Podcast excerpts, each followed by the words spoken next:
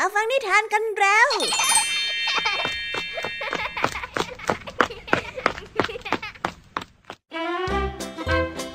สวัสดีค่ะน้องๆ ยินดีต้อนรับเข้าสู่ชั่วโมงแห่งนิทานกับรายการคิสอา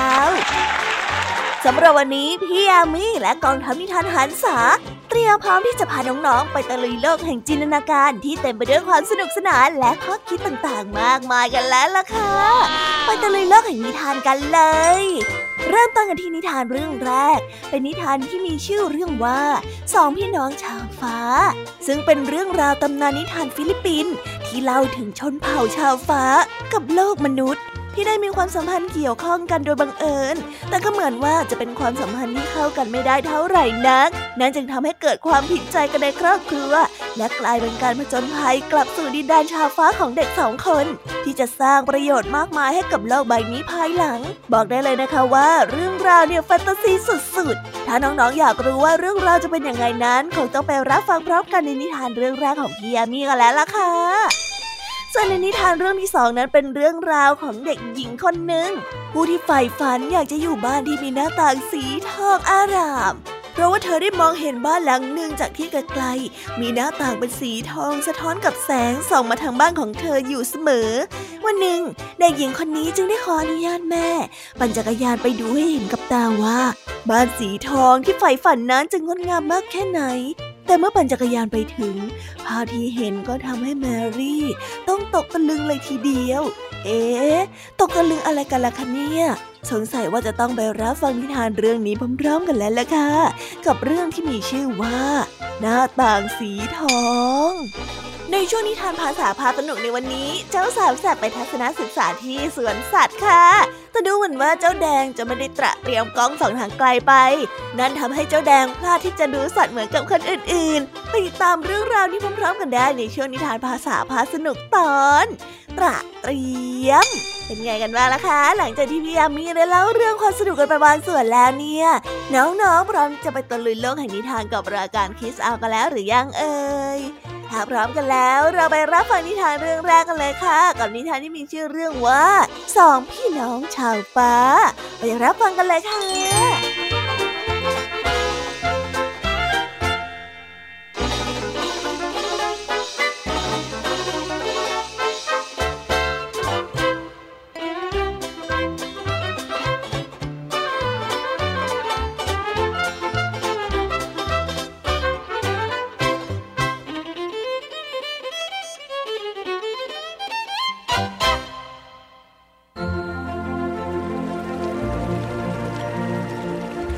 วันหนึ่ง พวกชาวฟ้าได้ลงมาที่เกาะอีเฟกและได้ถอดปีกวางไว้ ก่อนไปหาปลาตามชายฝั่งทะเล ในขณะนั้นมีชายคนหนึ่งแอบเห็นเขา เขาจึงได้หมายตาที่ที่พวกชาวฟ้านั้นเอาปีกไปวางไว้ เมื่อพวกชาวฟ้าออกไปไกลแล้ว เขาได้เข้ามาขโมยปีกมาคู่หนึ่ง และเอาไปซ่อนไว้ที่ดงกล้วย ชาวฟ้าจับปลาอยู่ตลอดทั้งคืน และเมื่อนกร้องบอกเวลารุ่งอรุณ พวกชาวฟ้าก็พากันวิ่งกลับมาเอาปีกที่วางไว้ และได้จัดแจงใส่ปีก เตรียมบินกลับขึ้นท้องฟ้า แต่ชาวฟ้านางหนึ่งซึ่งเป็นสาวสวยได้ถูกขโมยปีกไปเสีย จึงไม่สามารถกลับไปบนท้องฟ้า พร้อมกับชาวฟ้าคนอื่นๆได้ และในที่สุดก็ตกเป็นภรรยาของชายคนที่ขโมยปีกนางไว้นั่นเอง ทั้งคู่ได้อยู่ด้วยกันอย่างมีความสุข จนกระทั่งมีบุตรชายด้วยกันสองคน ผู้ที่เป็นพ่อคิดตั้งชื่อให้ลูกทั้งสอง แต่สาวชาวฟ้านั้นห้ามว่า อย่าไปตั้งเลยพี่ ปล่อยให้ลูกทั้งสองของเราตั้งชื่อกันเอาเองเถิดผู้เป็นพ่อไม่ว่าอะไร อยู่มาวันหนึ่ง ลูกชายคนหนึ่งที่อยู่ในบ้าน อยากเรียกอีกคนหนึ่งที่อยู่ข้างนอก เขาจึงได้เรียกออกมาว่า มากาตาฟิกิ และคนข้างนอกได้เรียกคนข้างในว่า การิซิมบัม เด็กทั้งสองได้มีชื่อได้วยเหตุนี้นี่เอง หลายปีต่อมา สามีของสาวชาวฟ้า เริ่มไม่ชอบภรรยาของเขา เขามักจะกดขี่ข่มเหงอยู่เสมอๆ บางครั้งเขาได้เรียกหล่อนว่านางแม่มด และประกาศให้ใครๆรู้ว่า หล่อนนั้นมาทำความยุ่งยากให้เขามากเพียงใด บางทีก็ได้ไล่หล่อนออกไปอย่างโกรธเคือง สาวชาวฟ้ารู้สึกเสียใจในการกระทำอันโหดร้ายของสามีมาก เธออยากจะค้นหาปีกของเธอที่หายไป เพื่อเธอนั้นจะได้กลับไปยังเมืองฟ้าของเธอได้วันหนึ่งเมื่อหล่อนและลูกทั้งสองได้ออกไปค้นหาปีก ลูกชายทั้งสองก็ได้เห็นสิ่งหนึ่งสวยงามมากซ่อนอยู่ในดงกล้วย จึงได้นำมาให้มารดา พอหล่อนได้เห็นก็แสนจะดีใจ เพราะเป็นปีกที่หายไปนั่นเอง เธอได้คิด ที่จะบินกลับไปยังเมืองฟ้า เธอจึงได้เล่าเรื่องราวต่างๆ ตั้งแต่ลงมาหาปลาและปีกนั้นได้ถูกขโมยไปให้กับลูกได้ฟัง และย้ำว่าคนที่ขโมยปีกไปนั่นก็คือพ่อของเด็กทั้งสองนั่นเอง เมื่อหล่อนได้เล่าเรื่องให้ลูกฟังแล้ว ก็ได้ใส่ปีกร่ายเวทมนต์บินขึ้นไปในอากาศได้เหมือนนก เธอได้ลอยสูงขึ้นไปจนถึงฟ้า ส่วนลูกชายทั้งสองก็ได้พากันกลับบ้าน และได้เล่าเรื่องทั้งหมดที่เกิดขึ้นให้กับพ่อฟัง หลายปีผ่านไป ลูกชายทั้งสองของสาวชาวฟ้าก็ได้เติบโตขึ้น มีความเฉลียวฉลาดทำมาหากินจนร่ำรวยเป็นเศรษฐี พวกเพื่อนบ้านต่างพากันอิจฉาไปตามๆกัน และถึงแม้ว่าทั้งสองนั้นจะร่ำรวยมากก็ตาม แต่ก็ยังหาความสุขได้ยาก เพราะว่าพวกชาวบ้านต่างพากันด่าว่า ขุดเอาประวัติของเขามาประจานหาว่าทั้งสองนั้นเป็นพวกต่างดาว เพราะพวกเขานั้นเป็นพวกผสมกับชาวฟ้า เมื่อทั้งสองได้ยินเช่นนั้นบ่อยๆเข้า ก็ทำให้ยิ่งคิดถึงแม่มากขึ้น วันหนึ่งทั้งสองได้เข้าไปในป่า ตั้งใจว่าจะยิงนก คนหนึ่งยิงธนูขึ้นบนท้องฟ้า ลูกธนูนั้นได้ไปปักที่ต้นไทรต้นหนึ่งบนท้องฟ้า ทั้งสองยิงธนูทยอยขึ้นไปทางเดียวกันหลาย ๆ ดอก และลูกธนูแต่ละดอกได้ไปเสียบต่อ ๆ กัน ลงมาคล้ายกับเชือก จนกระทั่งถึงพื้นดิน คนที่อยู่ใกล้กับลูกธนูจึงจับลูกธนูและดึงอย่างแรง แต่ลูกธนูนั้นก็ไม่หลุดออกจากกัน ลูกธนูได้ยึดติดกันแน่นเหมือนลูกโซ่ เขาจึงได้ไต่ขึ้นไปตามลูกธนู อีกคนหนึ่งก็ได้ไต่ตามขึ้นไปด้วย ในที่สุดทั้งสองก็มาถึงที่ต้นไทรบนท้องฟ้า และเมื่อไต่จากต้นไทรลงมาถึงพื้นแล้ว ทั้งสองก็ได้พบหญิงชราตาบอดคนหนึ่งกำลังทำอาหารอยู่ และได้มีมันเทศอยู่หกหัวทั้งสองเคยได้ฟังแม่เล่าถึงเรื่องยายที่อยู่บนท้องฟ้ามาแล้ว ทั้งสองจึงได้คิดว่าหญิงชราตาบอดคนนี้คงไม่ใช่ใครอื่น คงเป็นยายของเขานั่นเอง ทั้งสองคิดที่จะขโมยมันเทศ จึงค่อยๆย่องเข้าไปแล้วหยิบเอามันเทศไปหัวหนึ่ง หญิงชาราได้นับมันเทศดู ก็รู้ว่าเหลือเพียงแค่ห้าหัวเท่านั้น แกจึงได้พูดขึ้นว่า บางทีลูกของลูกสาวของข้าคงจะมาเอาไปหัวหนึ่งเป็นแน่ๆเลยละเมื่อหญิงชาราได้พูดเช่นนั้นแล้ว แกได้ร้องเรียกชื่อของทั้งสองคนขึ้นมาว่า มากาตาฟิกีกาลิสิบาม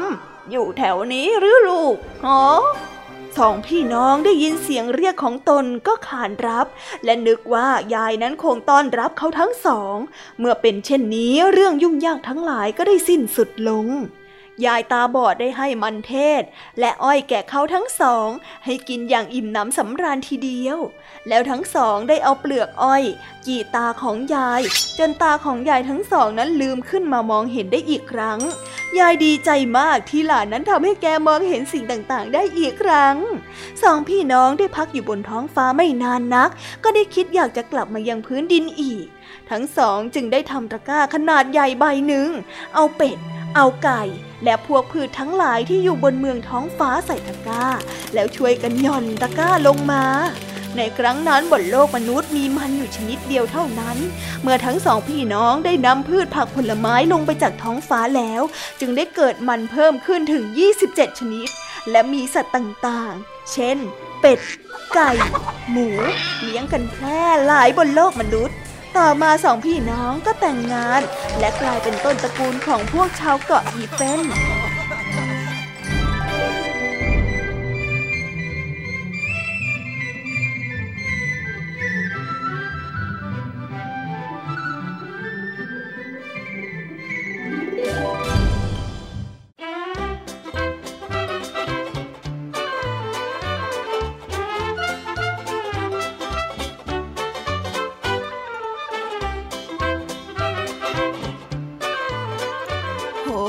ช่างเป็นเรื่องราวที่มีแต่ความวุ่นวายที่เกิดขึ้นในครอบครัว เมื่อพ่อผู้เป็นมนุษย์เกิดความเบื่อหน่ายต่อแม่ที่เป็นชาวฟ้า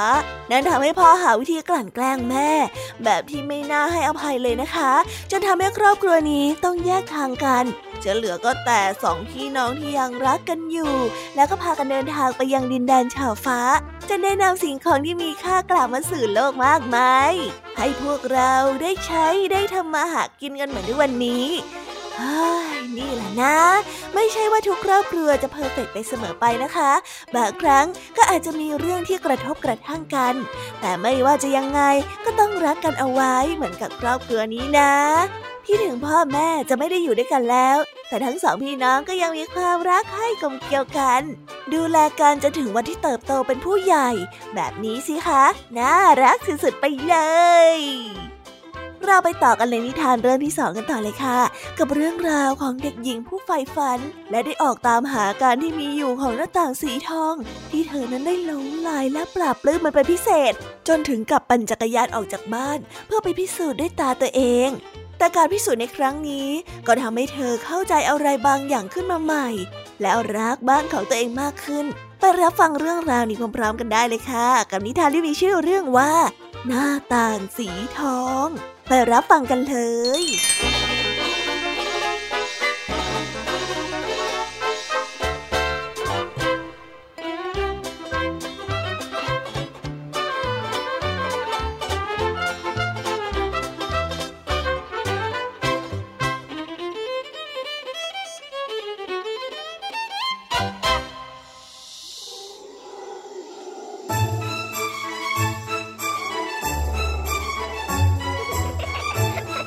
แมรี่เป็นเด็กหญิงตัวเล็กๆ ได้อาศัยอยู่กับคุณแม่ที่บ้านหลังหนึ่ง ซึ่งได้ตั้งอยู่บนเนินหิน ด้านหนึ่งของหุบเขา จากส่วนหน้าบ้าน แมรี่จะมองข้ามหุบเขาไปที่บ้านอีกหลังหนึ่ง เป็นบ้านที่พิเศษมาก เพราะว่ามีหน้าต่างเป็นสีทองอาราม แมรี่ได้อยากไปเยี่ยมบ้านหลังนั้นเหลือเกินเเมื่อเธอได้เล่นอยู่ในสวนหน้าบ้าน เธอมักจะหยุดยืนดูหน้าต่างที่สวยงามทอแสงประกายรุ่งโรจน์ราวกับมีเปลวไฟอยู่ ท่ามกลางแสงแดดยามบ่าย เธอได้ถอนหายใจเฮือกใหญ่ และบอกกับตัวเองว่า ฉันอยากจะไปดูบ้านหลังนั้นจังเลยฮ่าคงจะวิเศษมากเลย ถ้าได้มองอะไรผ่านหน้าต่างสีทองบานนั้นน่ะ บางทีแมรี่จะได้ขอคุณแม่พาเธอไปยังหุบเขา แต่คุณแม่นั้นมักจะตอบว่า อะไร อย่าเพิ่งไปเลย แม่นะมีธุระที่จะต้องทำนะลูก เอาไว้วันหลังเดี๋ยวแม่จะพาไปแล้วกันนะจ๊ะ เมื่อถึงวันเกิดอายุครบรอบเจ็ดปี คุณยายของแมรี่ได้ให้จักรยานคันใหม่เป็นสีเงางาม แมรี่นั้นดีใจมาก และไม่นานเธอก็ได้ขี่จักรยานได้ชำนาญ เนื่องจากไม่มีรถยนต์แล่นไปมามากนักในถนน คุณแม่จึงอนุญาตให้แมรี่ขี่จักรยานเล่นได้ วันหนึ่งเธอมีความคิดดีๆขึ้นมา คุณแม่คะ หนูขอขี่จักรยานข้ามหุบเขาไปหน่อยได้ไหมคะ หนูอยากจะไปดูบ้านที่หน้าต่างสีทองเหลืองอาลามะค่ะ เธอได้ขออนุญาตคุณแม่ คุณแม่ได้ตอบว่า ได้สิ แต่ลูกต้องระวังตัวนะขอบคุณมากเลยค่ะ แมรี่ได้ตอบแล้วก็รีบวิ่งออกไปจากบ้าน กลับมากินข้าวเย็นให้ทันด้วยนะ คุณแม่ได้ร้องตามหลัง แมรี่ได้ออกเดินทาง ขี่จักรยานอย่างระมัดระวังตัว แล้วก็ชิดขอบถนนมาก และก่อนที่จะเลี้ยวแต่ละที เธอก็จะมองซ้ายมองขวาอย่างรอบคอบ เมื่อเธอขี่จักรยานเข้าไปใกล้บ้านหลังพิเศษนั้น เธอได้รู้สึกตื่นเต้นขึ้นทุกทีทุกที ในที่สุด เธอก็ได้เห็นหน้าต่างสีทองใกล้ๆแล้วบางทีถ้าเธอโชคดี คนที่อยู่ในบ้านหลังนั้นอาจจะยอมให้เธอแตะขอบหน้าต่างสีทองก็ได้ ในที่สุดแมรี่ก็มาถึงประตูหน้าบ้านของบ้านหลังนั้น เธอได้พิงจักรยานเอาไว้กับรั้วต้นไม้ แล้วก็ได้เปิดประตูเข้าไปเฮ้ย ฉันรอคอยวันนี้จะแย่อยู่แล้ว เธอได้คิดพลางกั้นหายใจด้วยความตื่นเต้นอ้ายถ้าจะคอยไม่ไหวแล้ว อย่างไรก็ตาม เมื่อแมรี่ได้เปิดประตูเข้าไป เธอไม่สามารถควบคุมใจได้อีกต่อไป เธอได้เงยหน้าขึ้นดูหน้าต่างสีทองที่สวยงาม แต่เมื่อเธอเงยหน้าขึ้นไป ใจนั้นกลับตกวูบ ความตื่นเต้นได้เปลี่ยนเป็นความผิดหวังที่เจ็บปวดรวดร้าวอแต่หน้าต่างเป็นกระจกกระกระกระจกเก่าๆหรอ เธอได้ร้องออกมาเบาๆ น้ำตานั้นเกือบจะไหล ดูธรรมดาเหลือเกิน ธรรมดามากเลย ตลอดเวลาที่ฉันคิดว่ามันทำด้วยทอง แต่ว่ามันเป็นหน้าต่างธรรมดาเหรอ แมรี่ไม่นึกอยากจะเดินเข้าไปดูใกล้ๆอีกแล้ว เธอได้เปิดประตูแล้วก็ยกจักรยานขึ้น หมุนตัวเตรียมพร้อมที่จะขี่จักรยานกลับบ้าน เมื่อเธอได้เริ่มออกเดินทาง เธอก็มองข้ามหุบเขา แล้วก็เห็นบางสิ่งที่ทำให้เธอหยุดชะงักเธอได้เห็นบ้านของเธอเอง และมีหน้าต่างทุกบานนั้นเป็นสีทอง สีทองอาราม เป็นประกายเจิดจ้าเหมือนเปลวทอง ตอนนี้เองแมรี่ก็รู้ว่าทำไมหน้าต่างจึงได้เป็นสีทอง หน้าต่างที่บ้านของเธอ สะท้อนกับแสงอาทิตย์ยามบ่าย ในที่สุด เธอก็ได้อยู่บ้านที่มีหน้าต่างเป็นสีทองเสียที ว้าว บ้านเราก็มีหน้าต่างเป็นสีทองอ๋อสวยจังเลย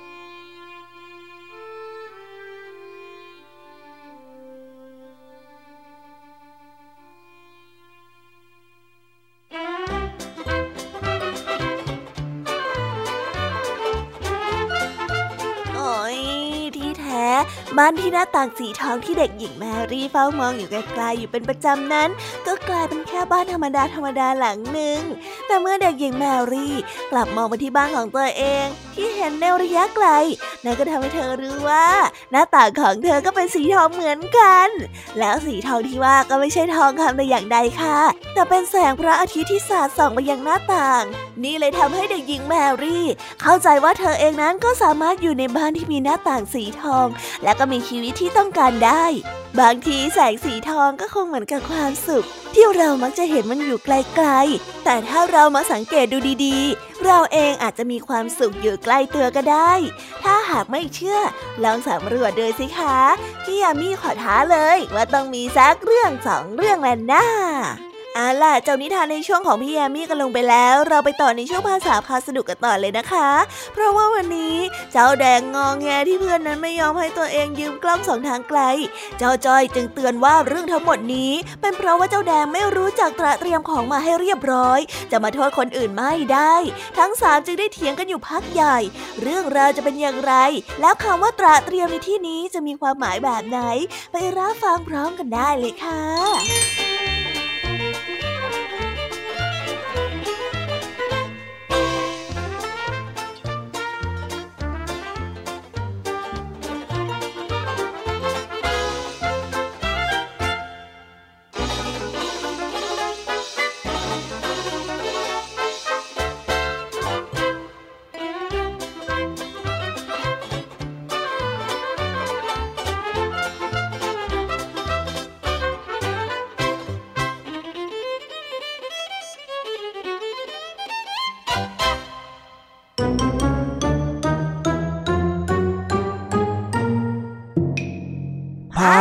พาสนุก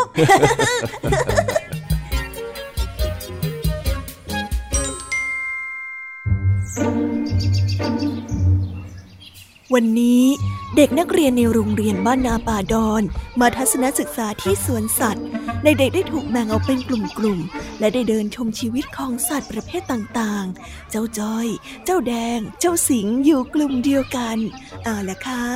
สามคนนี้อยู่ด้วยกันอีกแล้ว การเที่ยวสวนสัตว์ในวันนี้จะเกิดเรื่องวุ่นวายอะไรขึ้นไหมคะเนี่ย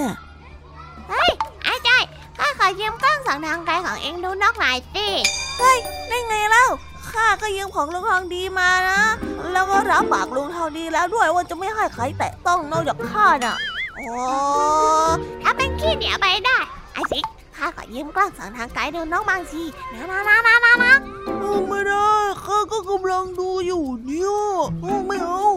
เฮ้ยทำไมพวกเองขี้เหนียวแบบนี้เนี่ยเองข้าเป็นเพื่อนพวกเองนะเว้ยแล้วเราก็เป็นกลุ่มเดียวกันด้วย เองอะเห็นใจข้าบ้างเลยเฮ้ยดูจอยดูนกตัวนั้นสิหางมันสวยมากเลยฮะฮะ ไหนไหนอ๋อนกที่เกาะอยู่กับอีกตัวบนกิ่งไม้นั่นใช่ไหมฮะใช่ใช่ใช่อุ้ยดูสิถ้าอยู่แถวบ้านเรานะมีหวังโดนจับแน่เลยเออข้าก็ว่าอย่างนั้นแหละเพราะว่าขนาดนกเอียงตัวเล็กๆยังถูกจับเลยอะเอ็งนี่พูดตลกอย่างเลยจ้อยเฮ้ยนี่พวกเอ็งฟังที่ข้าพูดไหมเนี่ยทำไมพวกเอ็งถึงไม่สนใจข้าแบบนี้ล่ะ อ้าวก็ข้าดูนกแล้วมันมองเห็นพอดีนี่นาเออคนอื่นเขาก็มองสัตว์กันเพลินๆทำไมเอ็งต้องมาขัดคอด้วยเนี่ยก็ก็ก็ข้าอยากเห็นบ้างอะทำไมพวกเอ็งไม่ให้ข้าดูบ้างเลยอะช่วยไม่ได้ ครูบอกให้ทุกคนเอากล้องส่องทางไกลมาด้วย เอ็งอะไม่ยอมตระเตรียมเองนี่นาอะไรกัน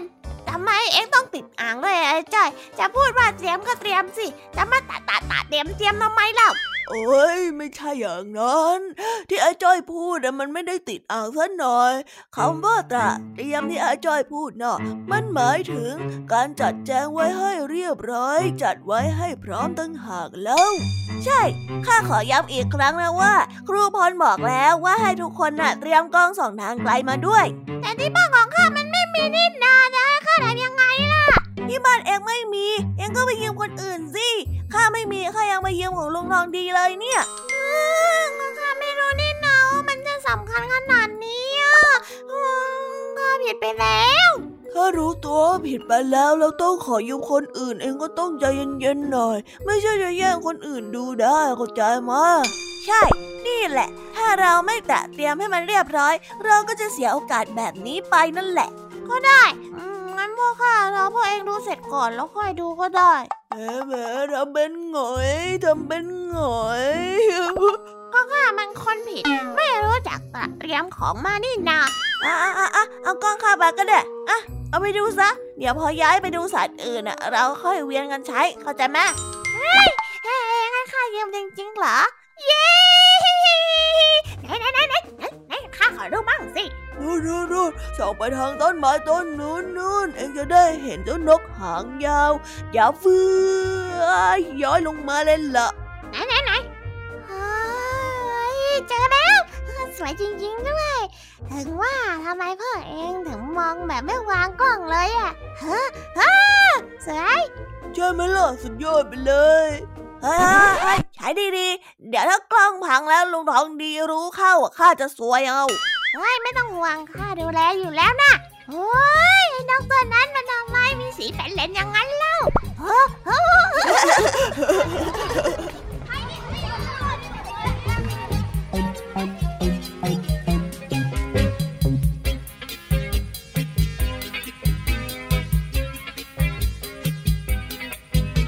ว้าว